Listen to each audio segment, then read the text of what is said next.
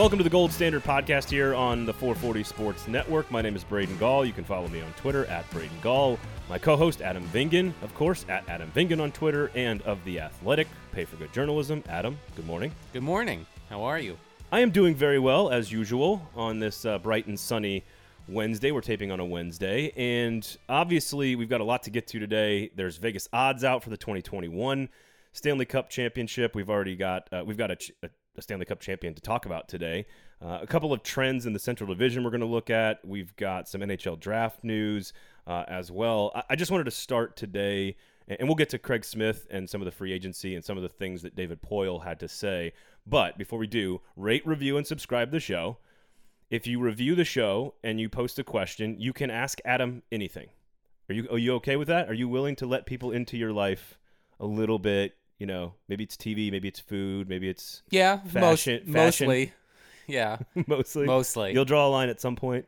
What's funny is that I kept my private life fairly private before I was married. Now my wife, Bridget, loves for me to share things about her on Twitter or to amplify her tweets on Twitter. So she likes the exposure on social media that you offer her. Yes. Interesting. Hopefully she doesn't listen to the show. Well, I remember back in December, we did a live podcast taping, The Athletic did, in Dallas for the Winter Classic. It was myself, my Dallas counterpart, Sean Shapiro, and Bob Sturm. I'm sorry, Bob, if you're listening. I believe it's Bob Sturm, who is a columnist for the Dallas site, as well as a talking head there on the radio. And Bridget came to Dallas with me for the Winter Classic, and at one point I gave her a shout-out during this live taping, and she received some applause, and she loved it. So happy wife, man. Happy wife, happy life. And if that means some exposure on the socials, you do what you got to do to keep her happy. There's no question about that. So, point is... it's Bob Sturm. There you go. There it is. Bob Sturm. Sorry, Bob. We would love for you to rate and review the show. Obviously, please subscribe. That's how everybody finds out about this. Tell all your friends. And I think, hopefully, we want to become a part of your Predators rotation of content. We think we're probably the best show in the market. And obviously, Adam, your mind and your work and your access is what I think people want. And so you can ask him anything in the review, and we will answer it on the following episode. So please post a review. Any questions you have, hockey-related or otherwise, Adam Vingan will answer them. So please, again, rate, review, and subscribe. Again, Twitter, and, of course, subscribe to The Athletic. Lots of stuff to get to today. I want to start with probably the most important thing in Nashville Predators hockey right now, Adam. Okay. The Tampa Bay Lightning have a Stanley Cup, and Corey Perry does not. Well, Corey Perry had a really good series, at least compared to expectations. He did score the overtime winner in Game 5 to extend the series. Why would you do that? Why would you say those things? Because and remind people they are that. Factual. Yeah. But it is funny that, you know, we started this year with Corey Perry taking the longest walk of shame in known history from the ice surface at the Cotton Bowl all the way up the ramp to the area where the Stars dressing room was at Cotton Bowl Stadium. Is that about 50, 60 yards probably? 70 yards? I would say was at least 40 to 50 yards. Okay. I mean, I'm more of a metric guy, but whatever. But the best part about that particular walk of shame were all of the people who went on social media and dubbed over it. I think my favorite one, I can't remember who it was, so I apologize for not giving proper credit, but somebody spliced in the sound of Squidward walking from SpongeBob SquarePants, the squishy noise he makes while he walks, and just had Corey Perry walking silently up the ramp with the Squidward walking sound, which made me laugh. With wet skates on. So we'll get to the Stanley Cup. I just wanted to make sure we pointed out the biggest news in all of Predators hockey land right now, and that, of course, is that Corey Perry did not win the Stanley Cup. We'll get to what we learned from the Stanley Cup today and from the playoffs and from the bubble and But let's start real quickly with some of the news. Craig Smith, it appears the Predators are not going to pursue, at least for now, Craig Smith. Free agency begins October 9th at 11 a.m. Central Time. Mikael Granlund already, I believe you broke that story, already has said he's going to test free agency. Now Craig Smith has decided to do that as well. Yannick Weber probably too. You and I talked about Craig Smith being someone the Predators should maybe focus on, and if you're going to bring somebody back of those higher-priced items, that he might be the one to do because veteran, sort of know what you're going to get, plays with a little bit of physicality, skates hard, can score some goals, and is he willing to take a small paycheck or maybe a small pay cut? And it does not appear that that is the case. So, yes, I reported last week that Craig Smith will be entering free agency, which David Poile confirmed yesterday, Tuesday. I spoke to Craig's agent, Kevin Magnuson, who told me that their goal in Craig's next contract is to receive a 3-year deal. David Poile made it sound yesterday that neither Craig nor Mikael Granlund will be returning. Granlund, of course, not a surprise. I reported all the way back on Labor Day that he was intending to test free agency, and it just never seemed to be a fit in the first place. But I was a bit surprised initially to learn that Craig Smith was going to enter free agency just because, as we previously discussed, with the Predators wanting to integrate prospects into their lineup, as Predators assistant GM Jeff Kelty said yesterday, there is a balance between giving those prospects an opportunity and putting them in over their head, putting too much pressure on their shoulders. Yes. Yeah. So Craig would have been, in my mind, a perfect short-term bridge to the next generation of Predators forwards, meaning that hypothetically, if Eeli Tolvanen was the second-line right wing to start next season, Craig Smith perhaps on the same line with Rocco Grimaldi and Nick Bonino, which was the most productive line by goal differential in the NHL this past season at 5-on-5. I think you need to repeat that, by the way. Just the most productive line in the, and not on the Preds, in the NHL. Yes, they had a 72.5% goal differential. The Predators outscored their opponents 29-11 when Grimaldi, Bonino, and Smith were on the ice at 5-on-5. But with the hypothetical I was working with, let's just say Eeli Tolvanen starts on the second line with Matt Duchene, has his struggles. You can easily put Craig Smith up there, and you know what you're getting. It takes the pressure off of Tolvanen, but that will not be the case. And you know, Craig Smith will be playing for another team next season, which is hard to imagine. He spent his entire career in Nashville, 9 seasons, 661 games. Only 3 players in franchise history have played more games. David Legwand, Shea Weber, and Martin Erat. So it is hard to imagine Craig Smith playing somewhere else, but you know, he will be a hot commodity on the free agent market because he probably won't break the bank. You know, I can imagine him receiving somewhere between a $3 and $4.5 million cap hit on a 3-year contract. That's just $9 or $10 million the Preds may not have to spend. Right. I mean, so. That is true. You know, Craig Smith drives play. He shoots the puck with no fear.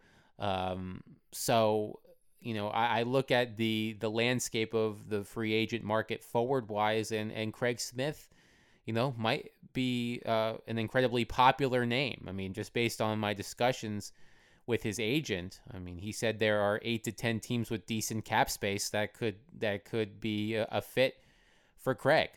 So I imagine that those conversations are being had, even though the "quote unquote" legal tampering period has been eradicated. That stuff still happens. Of course it does. Of course it does. I imagine, and the market's not exactly full of awesome, talented wingers that can score 20 goals. Right. So his value goes up. Yes, I was a bit surprised that Craig Smith will not be returning. And perhaps I was expecting David Poile to say something yesterday to the effect of, you know, Craig will enter free agency, but we are still trying to reach an agreement. We are still interested in having a conversation. His agent told me that the Predators remain a possibility. This was last week, of course, so things might have changed, but the Predators remain a possibility if they can't find what they're looking for in free agency. But David Poile made it sound pretty concrete that Craig Smith won't be back next year. Well, I think, you know, I don't want to say sad. I mean, he's a guy that people love, and like you said, fourth all time in games played. He's just Nashville Predators through and through, and a lot of playoff games. Although I think you've pointed out that he hasn't scored a lot in those playoff games, but no, he has not. He's gotten this team to the playoffs a whole lot, or at least as a part of that. A couple other names real quickly. It sounds like they're working with Colin Blackwell to try to get him signed. Yakov Trenin did get signed, a 2-year deal, $700,000 in the first year, $750,000 in the second year, so $1.4 million there for 2 years. He will be loaned to the KHL, but that's a value play that I think a lot of, you know, he made his debut last year. He's a young player. Colin Blackwell sort of fits into the same mold. Those are the types of guys that they're going to have next year. Be productive, not just supporting role players, but they're going to have to be productive in some way, shape, or form. And I'd like to see them try to get Blackwell signed. Well, I thought it was interesting the way that David Poile phrased the question about Colin Blackwell. I think he said, I guess you could say we're having negotiations with Colin Blackwell. I don't know what that means. I guess you could say we're having negotiations. But you know, Colin, I thought, acquitted himself well in his role last season. And he is a player that would not require a lot of money to re-sign. You know, he is a league minimum player somewhere around that, maybe slightly more. But it sounds like things aren't going well there either. So when it comes to Yakov Trenin, we had previously discussed this, was certainly considering a move to the KHL full-time, not just being loaned there, but they were able to come to an agreement, the Predators and Trenin, on a 2-year contract. The important thing is that both years are one way, which we talked about last time. That was the sticking point in negotiations, is that Trenin did not want a 2-way contract. Money wasn't so much the issue as was opportunity. And if he had to, for some reason, return to the AHL, he wanted to be paid like an NHL player in the AHL. And the Predators acquiesced. There should be ice time, Adam. There should be ice time. So I think that was good. That was good on the Predators to get that done. But you know, it certainly sounds like the Predators are prepared to undergo a youth movement. We've known that now for a couple months. David Poile reiterated that yesterday. But when you think about what this team is, if their idea of change is letting these veteran free agents go and filling their spots with prospects, you know, how good can this team really be? I mean, they have a Norris Trophy winner on the back end. His defensive partner is also excellent. They have a top line that has in the past been one of the best in the league. So they have pieces there that make them a competitive team. Goaltending as well. It's interesting because I was recently asked if I would consider what the Predators are going through to be a rebuild, and I said no. Because when I personally think rebuild, I think fire sale. I think everything must go. That was me on this show. I asked you that. Yes, everything must go. You know, I talk to so many people. I know. So all the best stuff is here, though. All the best stuff is here. But when I think rebuild, I think fire sale. I'm with you on that. I think that means every player who doesn't have protection in their contract is on the table. Now, David Poile has said, and repeated as such yesterday, I'm not going to take anything off the table. But it sounds like he is committed to a core group, an extended and expanded core group that includes their top 4 defensemen, Roman Josi, Ryan Ellis, Matthias Ekholm, Dante Fabro, their top line, Philip Forsberg, Ryan Johansen, Victor Arvidsson. Suppose you can throw in Matt Duchene based on his contract, UC Saros, Pecorine. That is a large core, but it sounds like those are the players that the Predators intend to build around. So is Duchene and Johansson the two that make that decision for David Poile? Does that question make sense? Like, to me, Forsberg, Arvidsson, the D guys, the goaltending, like those guys aren't questions to me necessarily. It feels like that Johansson and Duchene, with the price tags and the positions, that it is about those two guys. I mean, certainly. And when I think about those two players, first of all, Matt Duchene isn't going to be moved 1 year after signing the contract that he signed, and after the Predators moved heaven and earth to attempt to acquire him for years before finally signing him last summer. And I believe that Ryan Johansen's postseason performance, I know it was a 4-game sample size, but listening to David Poile, it sounds like that gave him confidence that Ryan Johansen can still be the player they have envisioned him to be, and he has shown to be in previous postseasons, specifically 2017 before he was injured, in 2018. So, I mean, do you think maturity is going to be a part of whether or not Ryan Johansen, like, do you think that's a thing that needs to be discussed, or am I out? I mean, the thing that, I mean, I personally really enjoy Ryan Johansen. The one I think his sense of humor, like, I've done shows with him. His sense of humor is hilarious. Like, I think he's hilarious. He is a funny guy. He is a goofball. And the thing is, though, that sometimes one can conflate a player's off the ice personality with their on ice personality. And I do think that at times Ryan Johansen does not do himself any favors. Yeah, by the way he plays. I am never the kind of person who will ever, I won't use certain words to describe an athlete. Like, I won't describe an athlete as lazy, because you can't be lazy and be a professional athlete. Even Jaromir Jagr. Jaromir Jagr, the guy is 40. He was 45 and still playing well. You're right. You're right.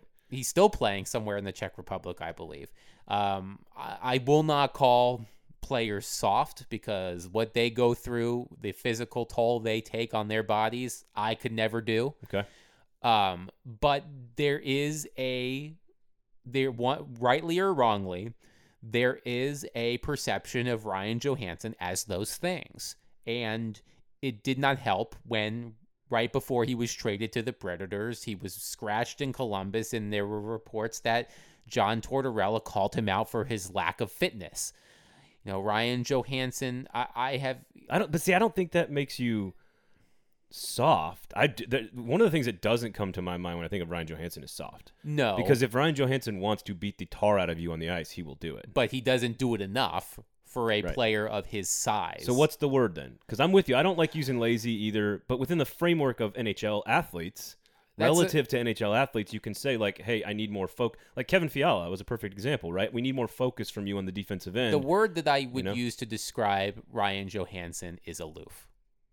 That's what makes the sense of humor so funny, frankly. He'll go after anybody and anything. Yes. I would consider him to be aloof.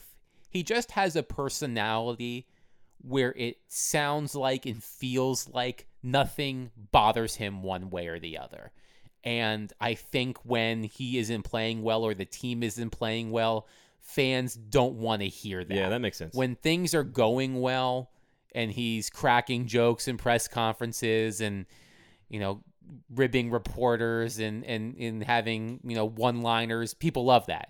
When he isn't playing well, which he did not do during the regular season, and the team isn't going well, and his personality is the same as it is, I think that rubs people the wrong way. And by people, I mean fans. Yeah. But I think that's how I would describe Ryan Johansen, as aloof. I think he has it within him, certainly, because we have seen it, to be a dominant top six center in the NHL. Well, but it's about having that effort nightly, which tends to be a problem for him. So a little off topic there, but I do think to put a bow on this short conversation aside here about Johansen and Duchene, I do think that investing in that core group that you're talking about, that expanded core group, I think it's probably a smart decision. That's their best way to win in this season. There's no question about that, is to build around those pieces. But it does seem like Duchene and Johansen, because of the cost and the position and the talent level, those two, the team will go as those two go in the upcoming season, whether they find some good supporting pieces or not. So that's, I just wanted to make that point. And let's move on to the Stanley Cup. Tampa Bay gets its second cup. 2004, of course, was the other year, and they were a 2 seed in the East. Dallas was a 5 seed in the West. I just want to overall, if you were going back to the old style of rankings, I just want to point out, you know, where those teams were. Tampa, of course, epic collapse. Last year, tied the NHL record with 62 wins. Got smoked by Columbus 4 games in a row in the first round. A lot of Tampa Bay Lightning players, you heard them talking about that as galvanizing and motivating and all these other things, to be sort of embarrassed the way they were in Columbus. They finish the deal. They win the cup. They've been a great team for a couple of years now, so it's not a surprise that they are the champion. My question is, what did you learn from their run to the cup? And can you really learn anything in the structure with which we just watched a championship take place? An isolated bubble for months on end, and I believe, and this was 363 days is how long the season took. Almost to the day, a year later, the season ended. I mean, under normal circumstances, we would be here talking about a season opener in a week. Right. But now we're talking about the draft, you know, next week, and free agency starting next week. And now, one thing I think the Tampa Bay Lightning learned is when you look at how that series unfolded against the Columbus Blue Jackets last season when they were swept, they figured out what was wrong and they addressed it. And the moves that they've made in free agency and at the trade deadline, bringing in players like Patrick Maroon in free agency, trading for Blake Coleman, trading for Barclay Goodrow, the grunts, so to speak, the players who are willing to do the dirty work. That, I think, helped them tremendously, supplementing their incredible skill.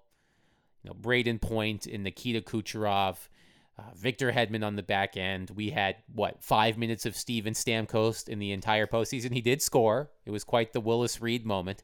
But for those that do not know, and I'm a diehard Knicks fan. Yes. For those that do not know, Willis Reed played in 1973 for the New York Knicks on like a broken leg, came out and made a bucket, went back into the locker room, and the Knicks went on to win the NBA championship. That was a long time ago, Adam. Yes, it was. So, just want to make sure people understand that it still resonates decades later. No question. But, you know, I look at Tampa and, you know, I think the lesson is they had, as you said, an historic regular season last year, and they lost in 4 games. I think one thing that I learned, and I think the league can learn from watching Tampa win, is that it is important not to overreact to one setback, because I believe, and I'm sure I don't have the numbers in front of me, but I imagine that when you look at the sheer numbers behind Tampa's regular season last year, they were an elite team. Obviously they were. They won 62 games. It was gone in a week and a half, but they did not overreact. They realized that, you know, we were doing the right things, but we need to fix a couple of shortcomings, and they did that, and they continued to be a good team. They didn't run away with it during the regular season as they did last year, but I think, you know, it would have been easy for the Lightning to fire John Cooper last year. It would have been easy for them to trade away core players to make a statement, but they didn't do that. And look, they are going to look a lot different next year. They have a lot of tough decisions to make. You know, the cap being flat, you know, does not benefit them at all. There are going to be productive players from that team who will not be back. I think of Tyler Johnson. I think of Alex Killorn. But I think the main lesson is, if things are going well, do not overreact to one setback, even if it is a setback of historic proportions.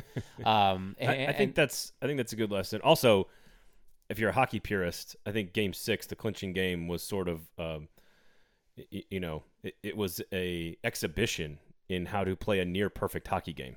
I mean, and I think so. The culmination of this entire story arc, from last year to the collapse through this year into a pandemic, the bubble, everything, it sort of culminates in this perfectly executed 60 minutes of hockey that wins you a championship. It sounds like I want to spin this back to the Preds, but do you have any more? I just wanted to say that I appreciate the fact that the Lightning, or at least John Cooper, leaned into the UVA comparison. I saw John Cooper do an interview with Scott Van Pelt on SportsCenter the other night after winning, and he was wearing a UVA cap. Virginia basketball lost to Maryland, Baltimore County, the only one seed in NCAA tournament history to do that, then came back and won the national championship the next year. And it sounds as if, though, the Lightning took lessons from UVA's similar journey. And I don't think there was any sort of connection. There was no connection between the Tampa Bay Lightning and the University of Virginia. John Cooper even said, I don't know much about their program. I don't know Tony Bennett, the head coach of the UVA basketball team, but certainly it resonated with them. And I think losing in the fashion they did last year helped them get to where they were now. It's funny. I did not expect to be talking about Tony Bennett and the Virginia basketball team, but it is one of the most impressive interviews I have ever seen in my entire life. Was the post-game interview after Virginia loses to UMBC. He stands there and answers every single question in the hallway outside the locker room with players that are just destroyed, young kids. And he sat there and he answered every question and owned it the entire time. And you can tell that's how he spun it into the next year to find that success and let it fuel you instead of panicking and blowing the whole thing up. Now, let's spin this back to the Preds' different years, because I cannot find the connection here, because obviously as an 8 seed, they go to the Cup, they come back, and they're the most dominant team, like the Lightning were 2 years ago, the most dominant team in the NHL.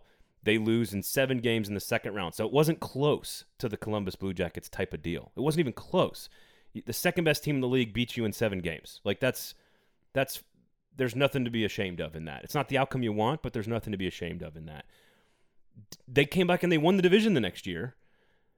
Certainly they didn't play well in the playoffs, but I'm not sure I don't think there's a tie between, there's a lesson, but I don't think you can look at any of the Preds off seasons over the last 3 or 4 years and say, all right, this is where you can take that lesson and apply it to something you didn't do. Does that make sense?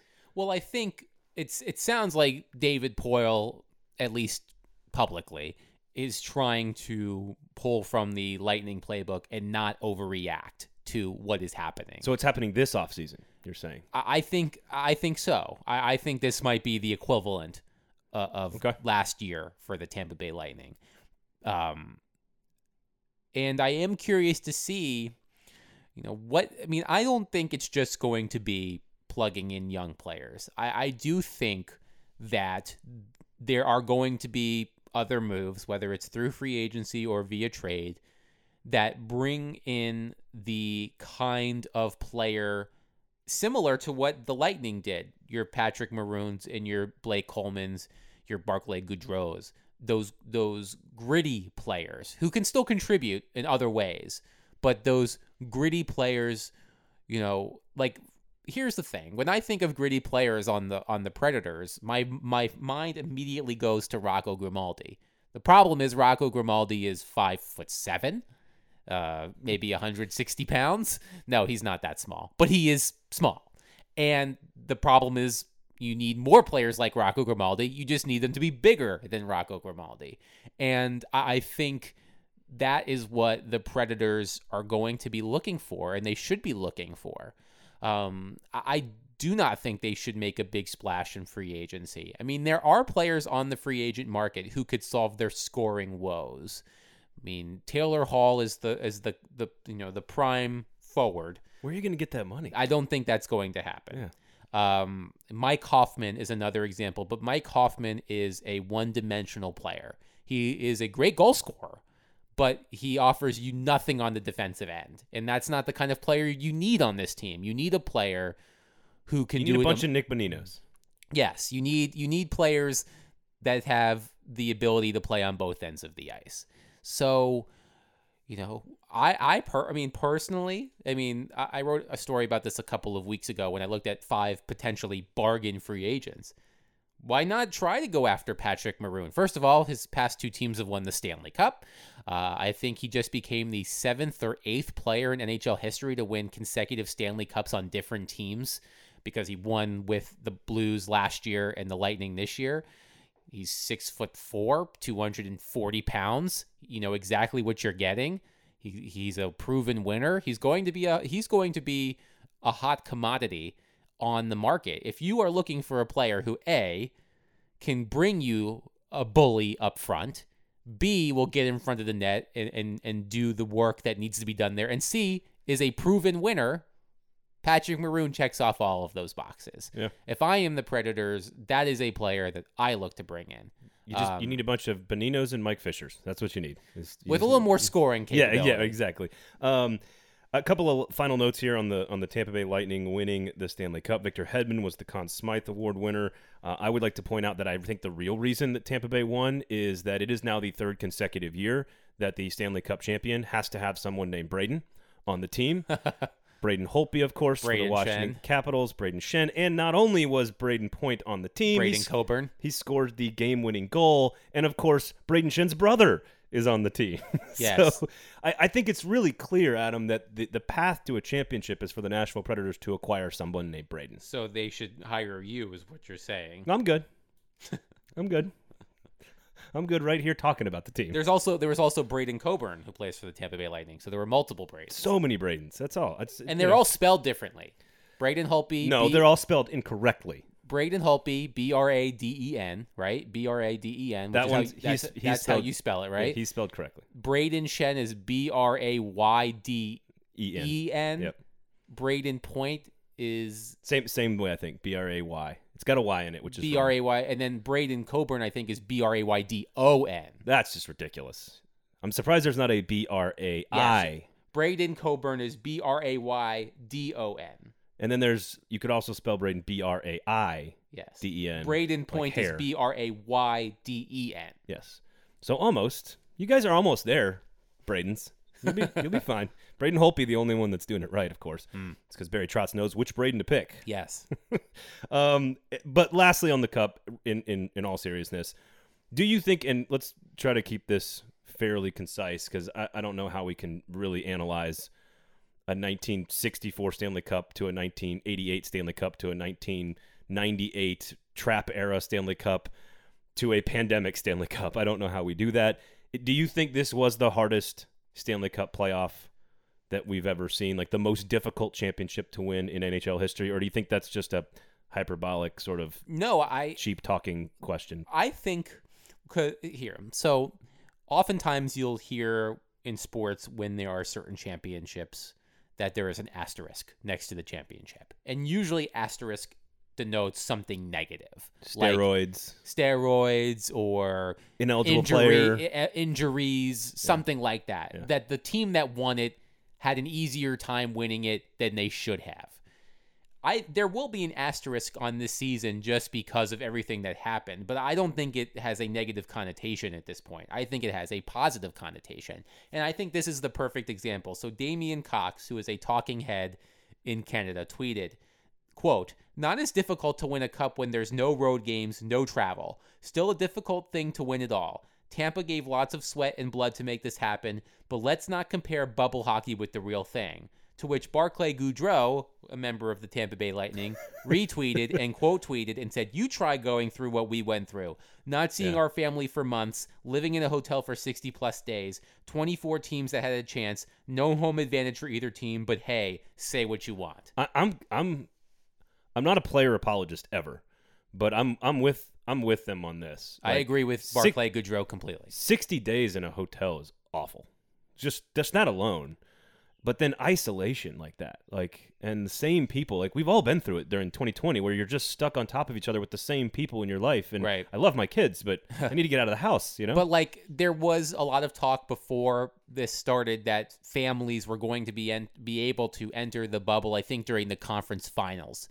That is when I believe the series all shifted to Edmonton and they were going to allow more people into the bubble. That never happened. There were a scattering of families that were able to get in, but for the most part, especially for the players who play in American cities, they were not able to have their families there as expected. Yeah. So when the Tampa Bay Lightning got off their plane yesterday with the Stanley Cup, can you imagine that feeling? The Lightning had a live stream and I watched a couple of minutes of it.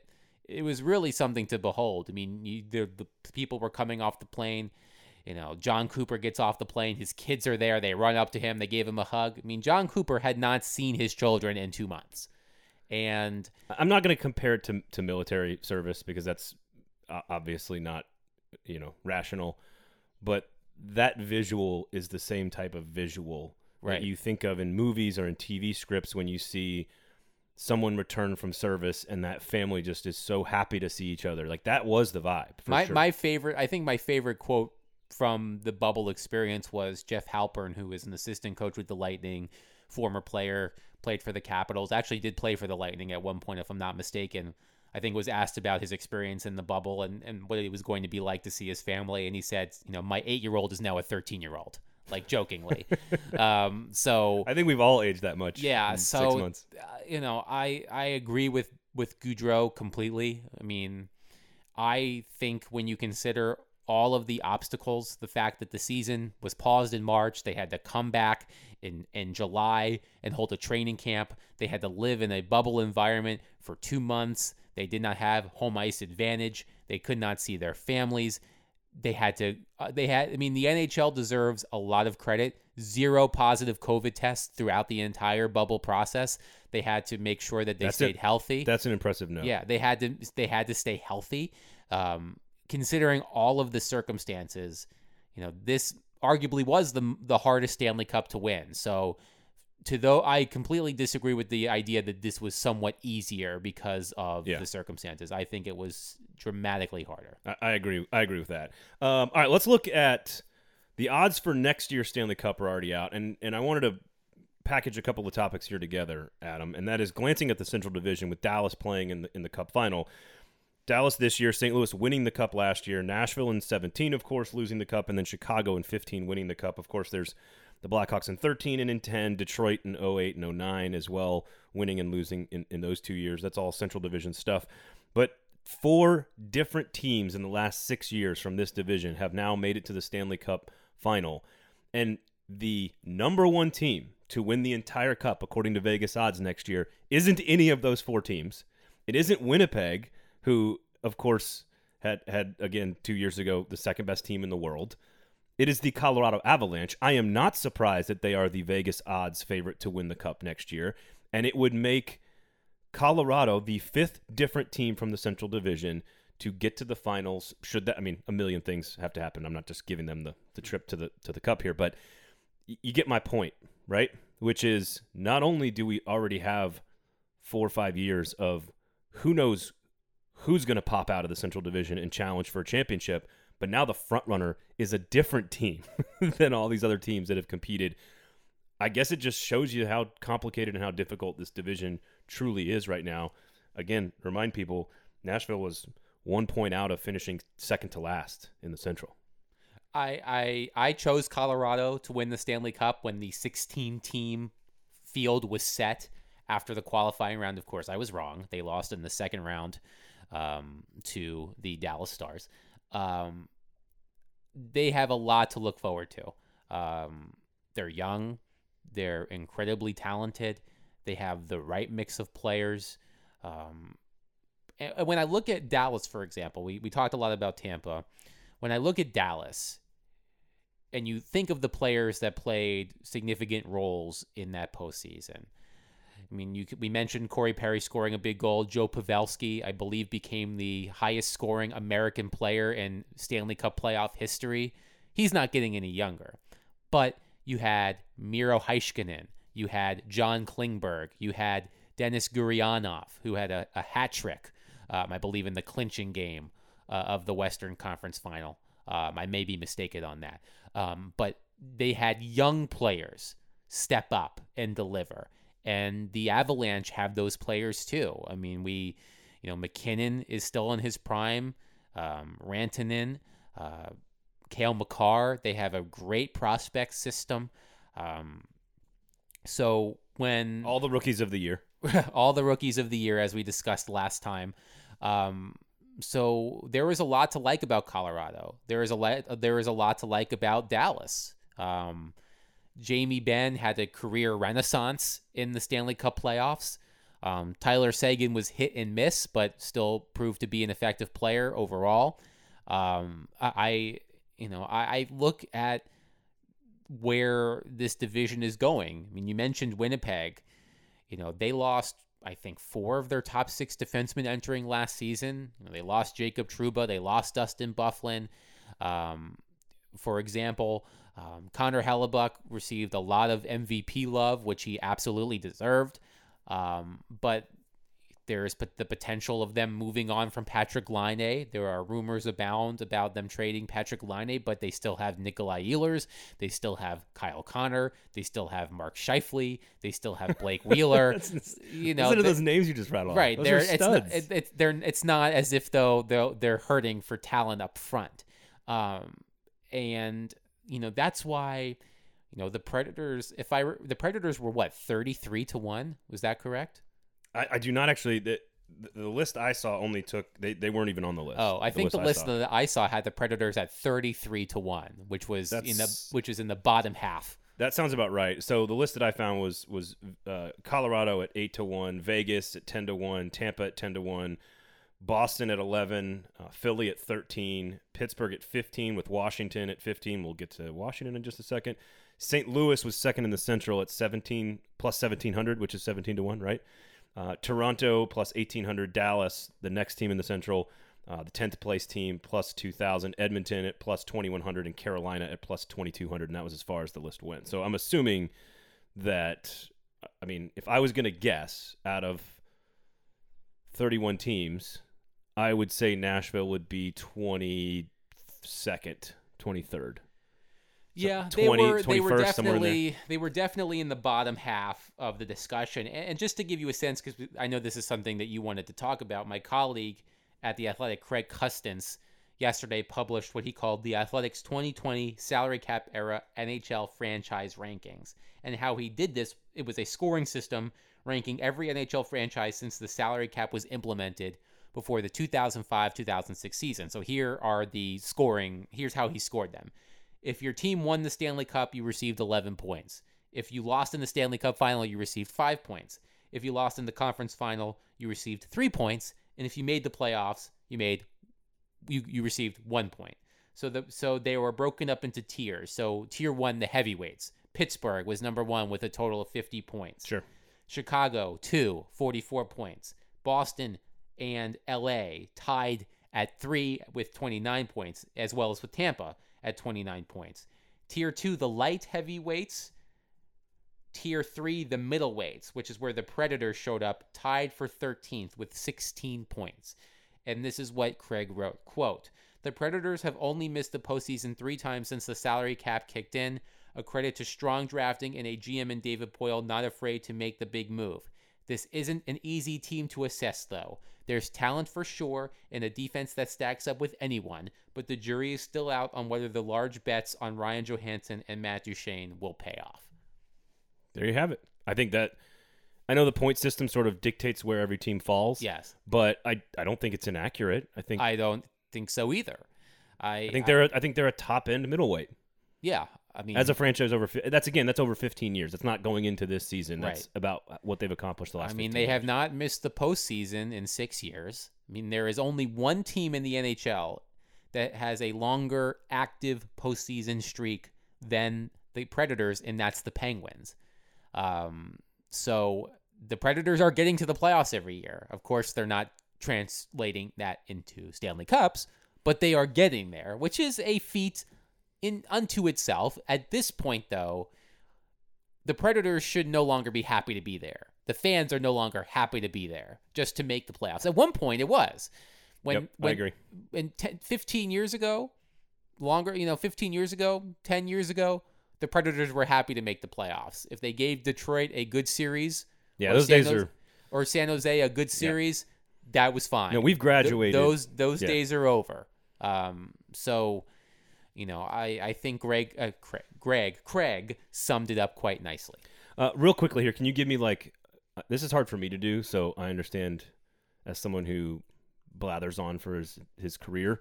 And can you give me one sentence on a team if I gave you a list of teams and I needed you to explain up or down in 2021? Could you do that? Sure. All right. St. Louis won the division 94 points. Up or down in 2021? Down. And I believe that is tied to the future of Alex Pietrangelo, who appears to be going to free agency. If they lose him, they're going to get worse. So down. 12 years, I believe, as the captain of that team with a cup, and now parting ways potentially. Colorado, 92 points, second in the division. Obviously, we all think up. Dallas, 82 points. Not that much better than Nashville, 78, but they did make it to the Stanley Cup. Third place, up or down? Can I say stagnant? That's fair. I don't see them improving dramatically. I also don't see them, falling off, so to speak. I think they're right around where they should be. Right around where third place in the division next year. Yeah, I agree. There's a foundation there for sure. Winnipeg at 80 points. This is the interesting one to me because you rattled off all those great names, but it also feels like they're like the Predators, trending in the wrong direction. Up or down? Down. Okay. I think, as I said, they have a lot of great talent. I'm very curious to see what happens with Patrick Laine this offseason. But they have a patchwork defense, and Connor Hellebuyck had a great season, but I do not expect him to be able to replicate such a performance. It would be very hard for anybody to do that, so I will say down. Nashville Predators. One sentence. Up down, or down? Down. From fifth place? Well, maybe stagnant. I just think that if this team is committed to giving the youth of their organization a chance, even with the expanded core that I rattled off earlier, I don't see them making a lot of ground on those teams at the top of the division. So maybe stagnant, but trending toward down. I could see fifth. That's fine. Is it because of the division, or is it because of the Preds? It's a combination of both. Minnesota, sixth place, 77 points, only 1 point back at Nashville when the season was paused. Up or down? Down. I think they've made some curious trades this offseason, particularly trading Eric Stahl for Marcus Johansson. I don't think that trade made a lot of sense on the ice for the Wild. There are some things there to be excited about, but Zach Parise and Ryan Suter are not getting any younger. In fact, they're getting older very quickly. Mikko Koivu is not returning. So I see next year sort of a transition year for the Wild. Okay. So I say down. Chicago, up or down? Last place. I guess they can't go down. I think they're going to go up. I was impressed with Chicago. I think the one thing that is going to hold them back is what happens in goal. If they can get Corey Crawford to re-sign, that helps. After that, it's not like they had a great 1-2 punch with Robin Lehner and Corey Crawford. They traded Lehner, of course, to the Vegas Golden Knights at the trade deadline because they didn't expect to make the playoffs, and they did, and they won a round. They defeated the Edmonton Oilers in the qualifying round. I have a hard time counting out any team that has Jonathan Toews and Patrick Kane on it because I thought fair. Jonathan Toews was great in the bubble. So I will say up for Chicago. All right, there you go. That wraps up sort of a glance at the division following the Dallas Stars loss. Corey Perry doesn't have a cup. NHL draft real quickly here. A note, October 6th, Tuesday, round 1, 6 p.m. Central Time. October 7th, next Wednesday, rounds 2 through 7.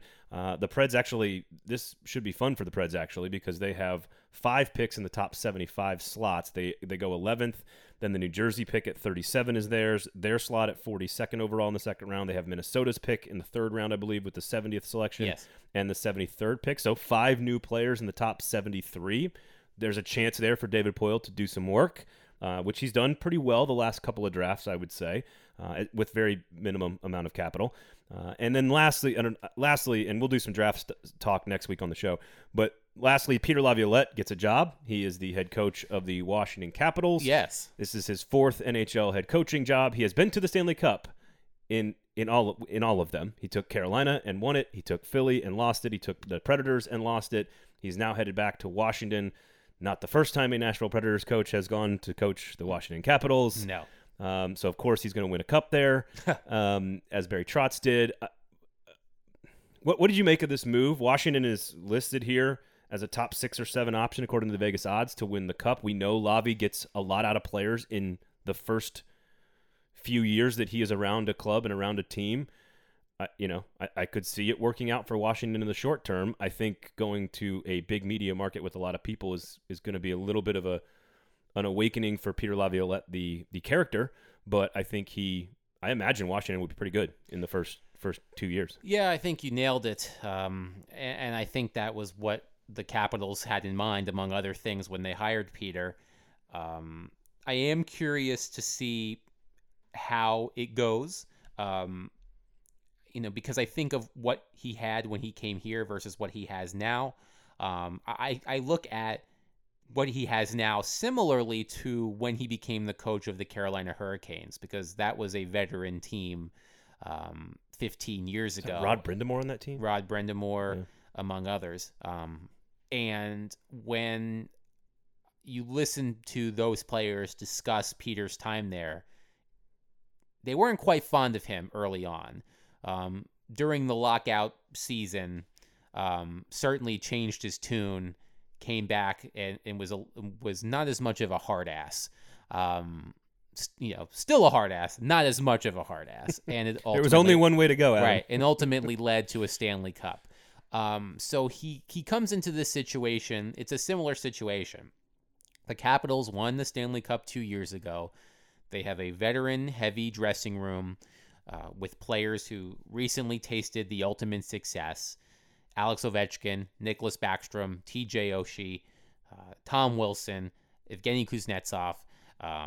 So I am interested to see what approach Peter takes, because I don't think he needs to go in there and, he needs to give them a kick in the rear end. I think the problem with the Capitals under Todd Reardon, their previous coach, was that the structure that Barry Trotz instilled started to slip. And while you can certainly argue against Peter's definition of structure, I think he is closer to Barry in that regard than Todd Reardon was. So I think it will be good for them to have a bit more of a firmer hand in the dressing room. But the rah-rah motivational stuff, I'm not sure that's how that's going to play. Yeah. With that roster versus the roster Peter got here 6 years ago, which was filled with younger players. Yeah. So I will be watching quite intently how that goes. Well, and we've talked about this a lot. I think it's a good move for Washington. I don't have a problem with the move if I'm a Capitals fan. I do think that his time spent here, while we talked about his sort of evolution from that hard ass and sort of maybe being a little less hard ass ish, whatever that word it needs to be. I don't think his skin has gotten any thicker. So I think, no. I think and this is not just a hockey thing in this town. In Nashville, the media is pretty soft, and I'll put myself and everybody else. You are not in that group. You don't count as this. But no, but I Nashville understand as what a media, you're saying. Yeah, Nashville as a media market's pretty like, oh, hey guys, what's up, man? We're pretty chill. Laid back. We're pretty laid back, and it's just the vibe of the city. And he still had some thin skin here. Yes, he did. So. And when I think of Washington, because from my previous experience, Washington is not as vicious of a sports market as Philadelphia. And you can go back 20 years when Peter was coaching the Islanders in New York. But it is tougher than it is here. Some of that is just the sheer number of people. There will be more people around Peter Laviolette every day in Washington than there were in Nashville. There will be more people asking the tough questions in Washington. than there were in Nashville. Certainly, as I explained to my Washington colleagues and friends, their enlightening press conferences that they had under Barry Trotz and, to an extent, Todd Reardon, and then if you go back further, Bruce Boudreau. Gone. Those are gone. But I imagine that some of the things that Peter might have been able to get away with here will not happen in Washington. I was the primary target. There will be more of those people. You were not the only primary target. I'm just going to leave it at that. Okay. Fair enough. You were the most public target. Yes, exactly. All right. Great stuff as usual, man. Always a pleasure talking with you. Please rate, review, and subscribe. If you drop a review in there, AMA, right? Ask us anything. Ask me anything. If you put it on there, we'll make sure that Adam gets it. And always appreciate you, man. Follow him on Twitter at Adam Vingan. Subscribe to The Athletic, of course, as well, right? All right. Yes, please do. Absolutely. We'll be back again next week. My name's Braden Gall, at Braden Gall on Twitter. Thanks for listening to The Gold Standard here on the 440 Sports Network.